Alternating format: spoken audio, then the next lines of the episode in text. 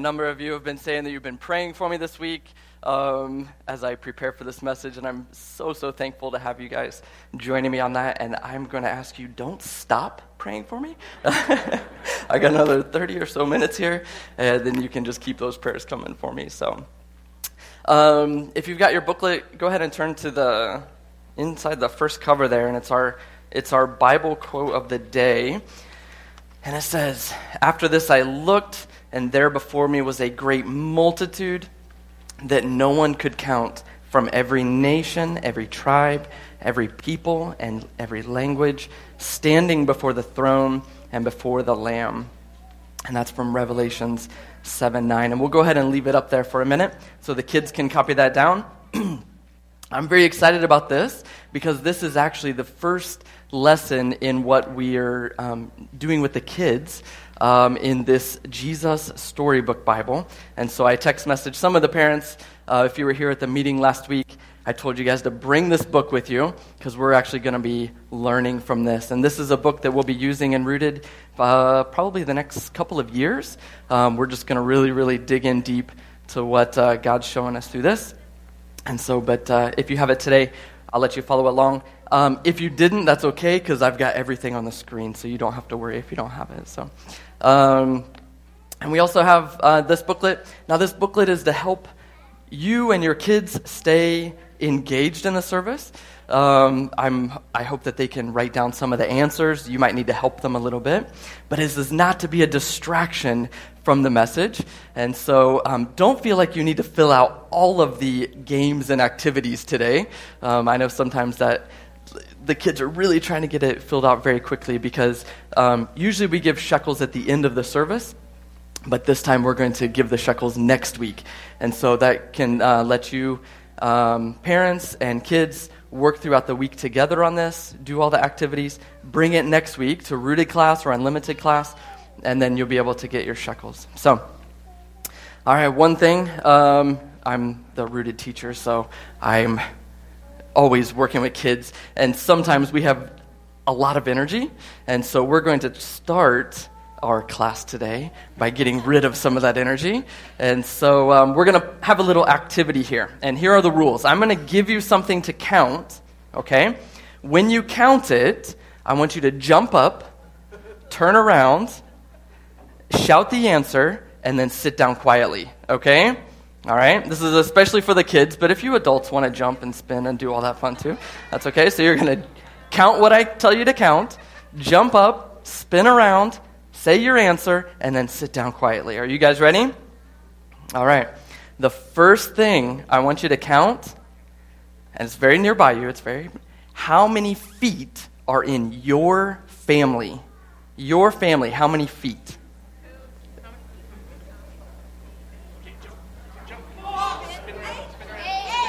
Eight? Six? Six? Eight? Eight? All right. Okay. All right. Heard a lot of eights. There's a lot of eights in this. Yeah. All right, the next thing. Are you ready? Seven? Seven? The that would be difficult. All right. Next thing. All right, in this room, there are a lot of flags. How many flags are on the wall?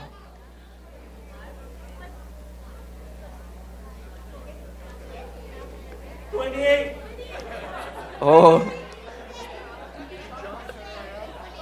28, 28. You're fast over there. 30. Okay. All right. All right, very good. Now, the next one is going to be a picture on the screen. And the next one, I want you to count in this picture how many stars are in the sky. How many stars are in the sky? Can anybody count that? 3,000? I don't know. I didn't try to count them. It was way too many for me. Okay? yeah.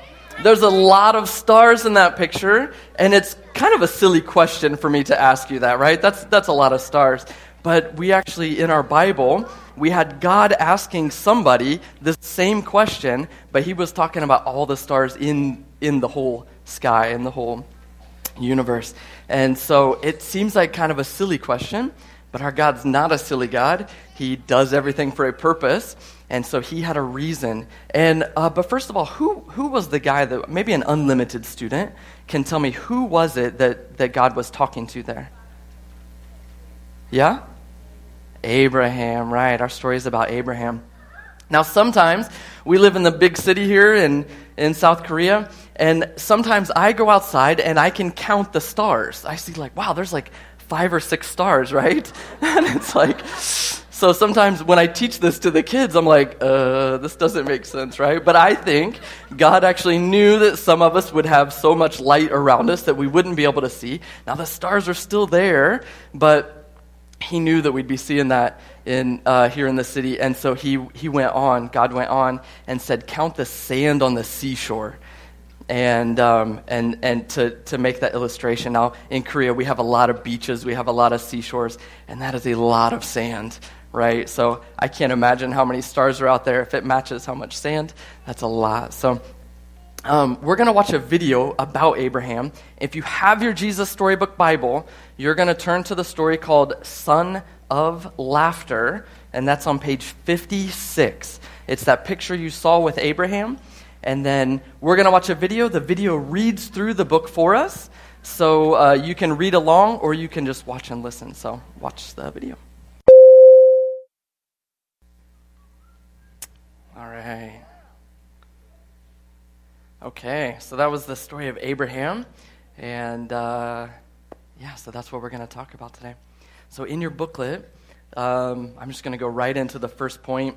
And that first point is that God promised to bless Abraham. He made a pl- promise to Abraham that he would bless him. Now,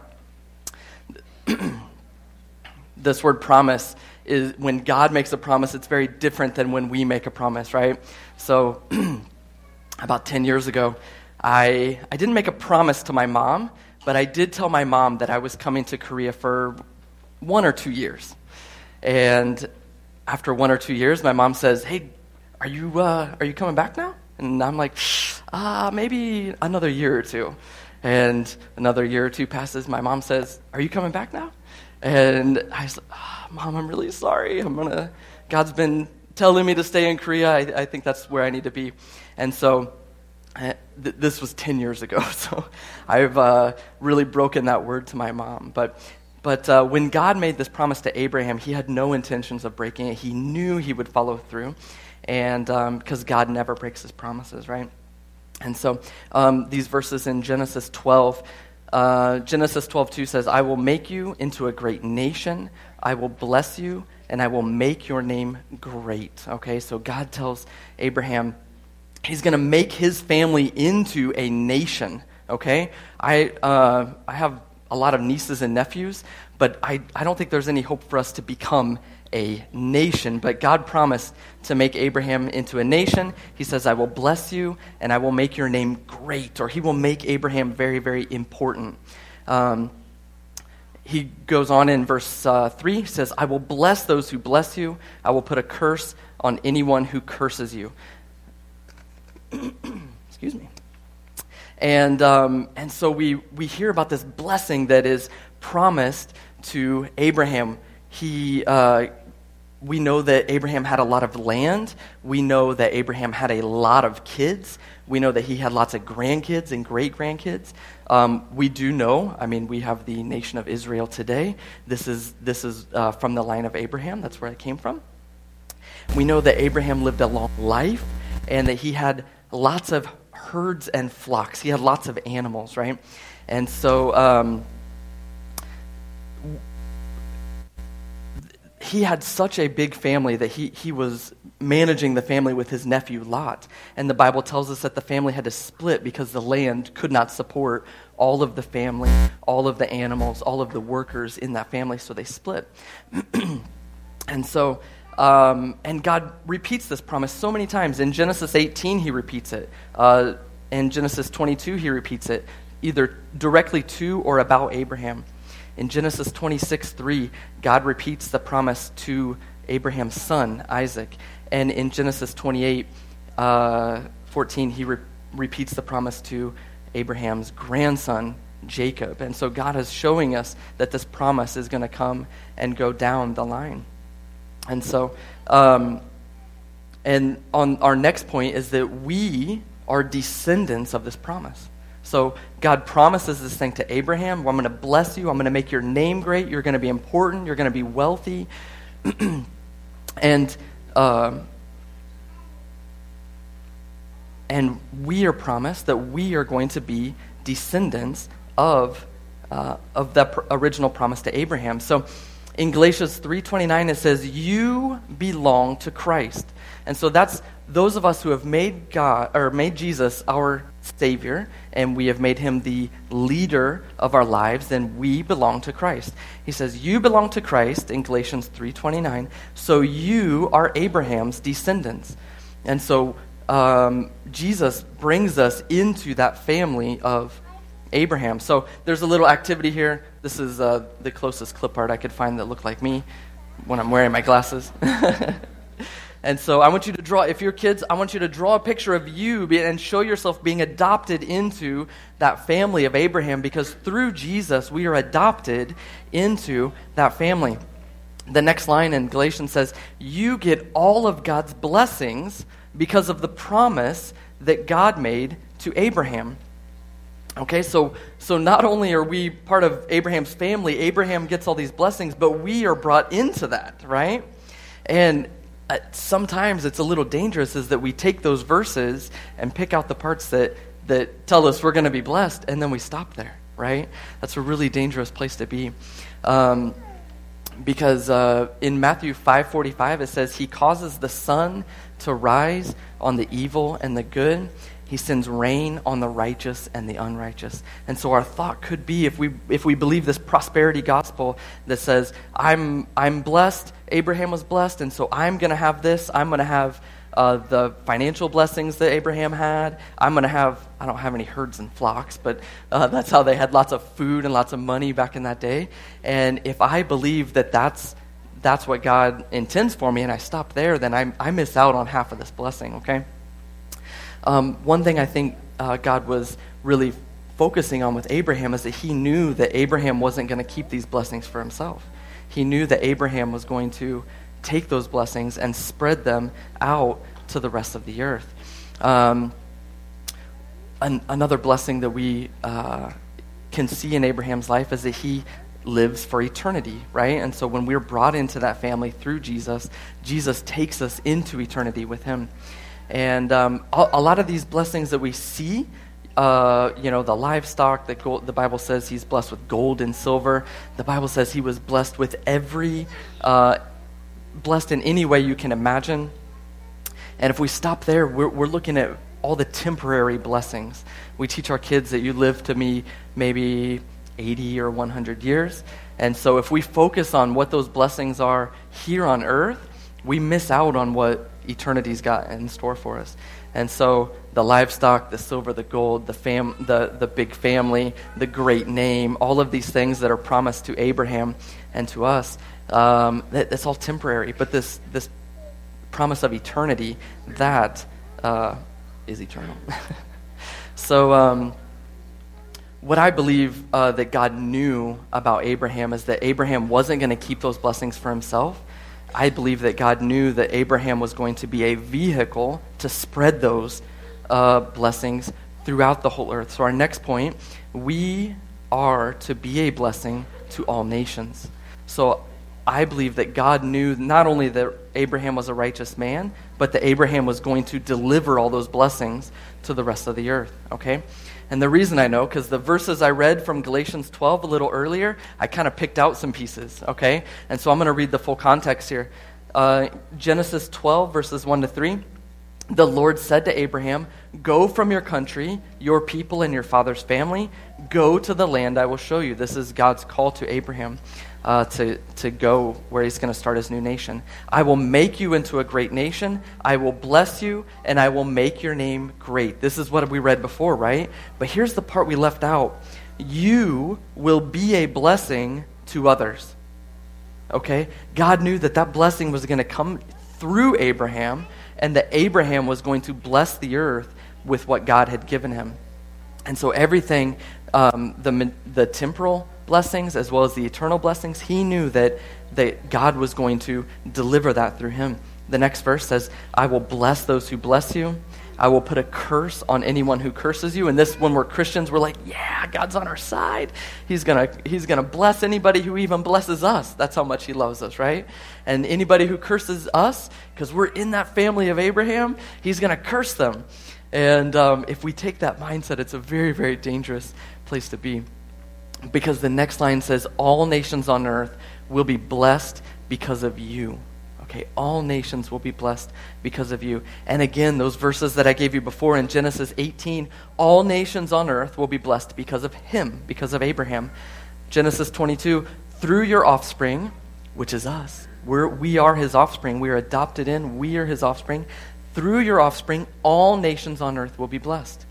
Again, to his son, Isaac, through your offspring, all nations will be blessed. So we see God bringing that down his lineage he's continuing it, and then to his grandson Jacob in Genesis 28. All peoples on earth will be blessed because of you and your offspring. Okay? And so God is bringing that down his, the lineage of Abraham. And we know that here in 2018, we are a part of that. We are his descendants. And, and we're here to bless. Now, when we, um, when we think about the all nations being blessed, um, there are actually some nations that have, you, you think 2,000 years after Jesus lived and died, that the whole world would know, would know who Jesus is, right? And, um, and so it's, it's been a very, very slow process. In fact, I found a statistic that there are six, uh, 6,000 unreached people groups in the world, okay? That means 6,000 uh, tribes uh, maybe tribes in the Amazon or villages in the Himalayas or villages in Africa. There are 6,000 people groups. And I think, I, when I look, I'm like, there's only 200 in some countries in the world. How are we getting 6,000 that are n- unreached completely? And we have to think about the way God defines families and nations. See, we define it by, you know, uh, South Korea or China or America or Japan, but that's not how God sees it. Um, I think of my South African friends. I meet them, I talk to them, and we speak English. I'm like, ah, English is the language of South Africa. And then as I'm talking, I'm like, I learned that, no, no, no, Afrikaans is the language of South Africa. And then I talk, and so I, I, I thought that this was the language, right? And then I talked to another one of my friends, and they're like, no, no, no, my language is Zulu. I'm like, wait, wait, wait, you're from South Africa, and they're from South, how are we doing this, right? And, um, and so as I kind of dig in, I realize that there are 11 languages inside of South Africa. And so if we think about South Africa as one nation, then and and we just need to reach that one nation, then there's only 200 countries in the world. It's no problem, right? That's not how God's defining it, right? If I reach one person in South Africa and call that reached, we are really, really uh, leaving out a huge population if they're not speaking the language that we go in at. So. Um, I learned, uh, like I said, I learned 6,000 of these people groups, these languages, these tribes. Some of them are just a few hundred people, some of them are thousands, um, are, are unreached. This means when you walk in and you tell them uh, and ask them if they know Jesus, they, they have to think, like, is that my village or the next village? Right? They, don't, they have no concept that this is the, the creator of the earth and the leader of our lives. They just think it's somebody else in their village. And so um, it, it's a little daunting to me when I think about 6,000 people groups, 6,000 tribes or villages that have never, ever, ever heard the name of Jesus. And, um, but in that same, same statistic, I see that 25 years ago, that number was 12,000. Okay? So I'm a little older than 25. Uh, but, and so in my lifetime, we have gone from 12,000 unreached people groups to 6,000 people groups, okay? And so we've reduced it in half. And so what's taken 2,000 years to get, we are really dramatically moving forward in a way that's really, really encouraging to me, very inspiring to me, because by my calculation, I think I have a little more than 25 years left. And if we've reached half of them in the past 25 years, I think, wow, we might actually reach all of them in our lifetime. Right? It's, it's actually possible that we can reach the entire world, every language of the world, in our lifetime. And for me, that gives such a purpose to my life. I mean, when I think that this promise of Abraham could actually be fulfilled in our lifetime, man, that gives me a purpose. Right? If the whole, if all the Christians of the world came together and said, okay, let's not worry about our career, let's not worry about our, our retirement and our savings account, let's not, let's focus on these 6,000 uh, villages and let's, let's just focus our lives on them. How, what an impact we can have on this uh, promise of Abraham and the promise that we're pulled into. Um, our last point Jesus will be preached in the whole world. Okay? This verse in Revelation 7 9, it's the one I read before. After this I looked, and there before me was a great multitude that no one could count from every nation. And here's where God gets in, and He really tells us what a nation is every nation, every tribe, every people, and every language standing before the throne and before the land. So when I think of this village way up in the mountains or deep in the Amazon, that there's only a couple hundred people speaking this one language, before the end of time, that, this, is a, this is a prophecy of heaven. And um, bef- before that time, somebody's got to tell those people so that they can have a representative in heaven. That's what this verse tells us, okay? And then uh, there's this amazing prophecy in Matthew 24 14. This is a, a, prophecy of Jesus, okay? Um, I, it's a pretty powerful prophet, and um, I think we can believe what he says. And uh, he said in Matthew 24 14, and this gospel of the kingdom will be preached in the whole world to all nations, all tribes, as a testimony to all nations, and then the end will come. And so we see from these two verses that before the before the end of the earth, before the end times, before any of that can happen, this has to reach the entire world. Now, I am not going to even attempt to prophesy in times. The Bible warns us against that. But when I see these statistics of how fast the gospel is moving, We've gone from 12,000 people groups to 6,000. And in my lifetime, I think, wow, we could see every single one of these uh, be reached. Um, see every uh, language have a Bible in their own name. Every language have a church in their in their own language, and and everyone have Christians represented in heaven. It just makes me uh, just really, really sense a deep uh, purpose in my life. And so um, you've heard me talk many, many times uh, especially with the kids and parents, that we need to make Jesus not only the Savior of our life, but the leader of our life. And uh, what really uh, makes me, it, it, just bothers me when um, there are these 6,000 people groups that have no choice to follow Jesus. They have absolutely no choice. And so here in Korea, I, have I've been in a church all my life, um, from the U.S. grew up in a church. I was surrounded by a loving Christian family. I went to a Christian university. All my friends were Christian.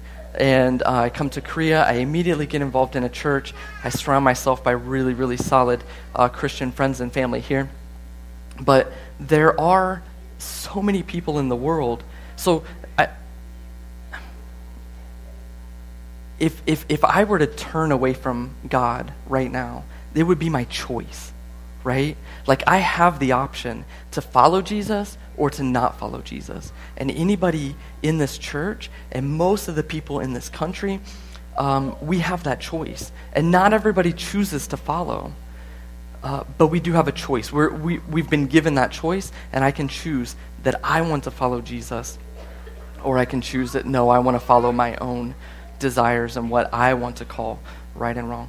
But there are so many people in the world that just, just don't have the choice and they've never heard the name of Jesus. And how can they how can they make Jesus their leader and how can they know that Jesus is their savior if there's nobody to tell them?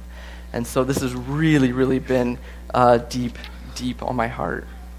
And so um, I'm going to show you uh, three ways that we can really, really intensely work, um, that everybody in this church can be working together and reaching the unreached. And the first one, actually, it's not, not on the, it's not going to be on the screen, is to pray, right? Um, I would, I would encourage you. There's a, there's a website called the Joshua Project, and they list out every single people group, every language in the world. It tells how many of them there are and, and what country they're living in. You can actually search South Korea and you can figure out what people groups are in our country right here and that um, we can have some impact on, right? And so um, I hope that uh, it's a great place to pray. So I didn't put prayer on our list because I, am hoping that in this group right here that that is an unspoken that that um, that we're all praying, no matter which uh, way that we help expand this kingdom to the unreached. So the first one I'm um, listing here is called welcoming. Okay, and so we went to uh, one of these unreached nations last year. A team for our church went, and um, we went to encourage some of our friends there, some of the people working in this country. And while we were there, we were not really allowed to speak the gospel. We're not allowed to come and say, hey, do you want to follow Jesus? And, and, and get them to convert to Christianity. It wasn't allowed, okay? And in many of these countries, they're hostile to the word, and so it's, it's a sometimes dangerous place to go into, um, or, or we're at least going to experience some resistance or maybe just not even be allowed um, as, a, as a Christian to come in. But these people are coming into our country. So when we were on the plane back from this uh, trip, I noticed, I, I, expected to see a lot of Korean people coming back from, you know, a, a vacation or something. I don't know what I expected. But I looked, and there were all these people from that country that I wasn't allowed to teach them about Jesus. I wasn't allowed to convert them. They were on the plane coming into Korea. And I suddenly realized that all these people are coming in where, you know, an hour before when we were sitting in the airport terminal, I couldn't tell them about Jesus. We get on the plane and we're in the air, they come and they live here, right? A lot of these guys were men coming to work and to, uh, to, to make some money to send back and to support their families. So they are living right here in this country, working in some of the factories here and, and other jobs. And so we can welcome them. We can make them feel uh, and, and, let them see the love of Jesus. We can introduce them to Jesus. We can invite them into our homes. And this is when I think the kids can really, really get involved in because many of you guys go to international school. And in your school, there might be uh, other friends and other kids that are not from a reached nation. They might be from one of these countries that we can't go and send missionaries to very easily. But then you have an opportunity with your kids that you can welcome them, right? And so, kids, I want to encourage you. Can, I, can you raise your hand if you're a kid? Can you raise your hand if you're in elementary school or middle school or maybe even high school? You guys have access to some of these people groups that you can invite a friend from any one of these countries, okay? This is a great opportunity you have. Um, make them feel at home, make them feel like they have a friend, invite them over to play, and then as they do, they're going to see that love of Jesus. So that's the first one, welcoming. The next one is sending, okay?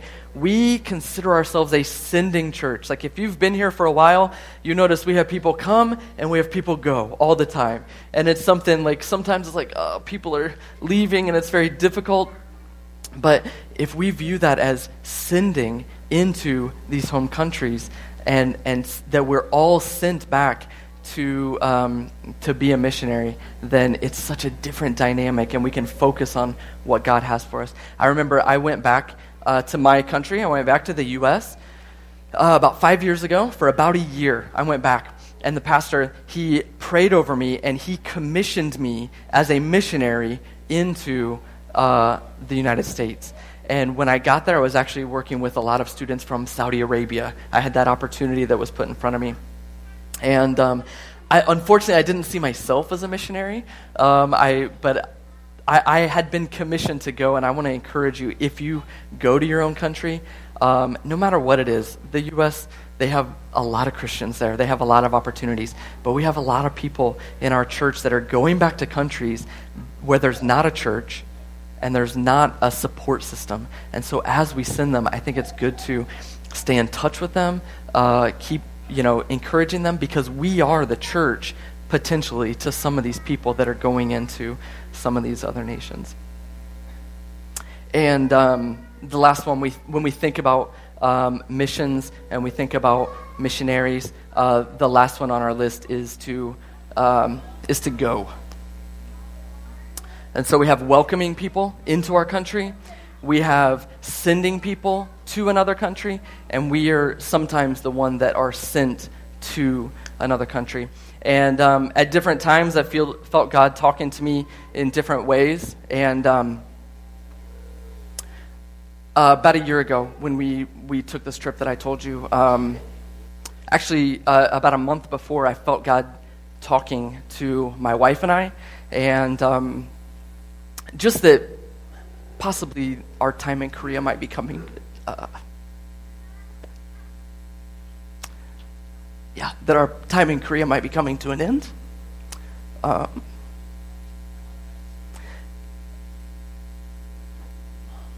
so we were praying about this. And we were looking, um, the natural thing for me to do was look in the U.S. And I knew my life was drastically changed. Um, I've worked for this church.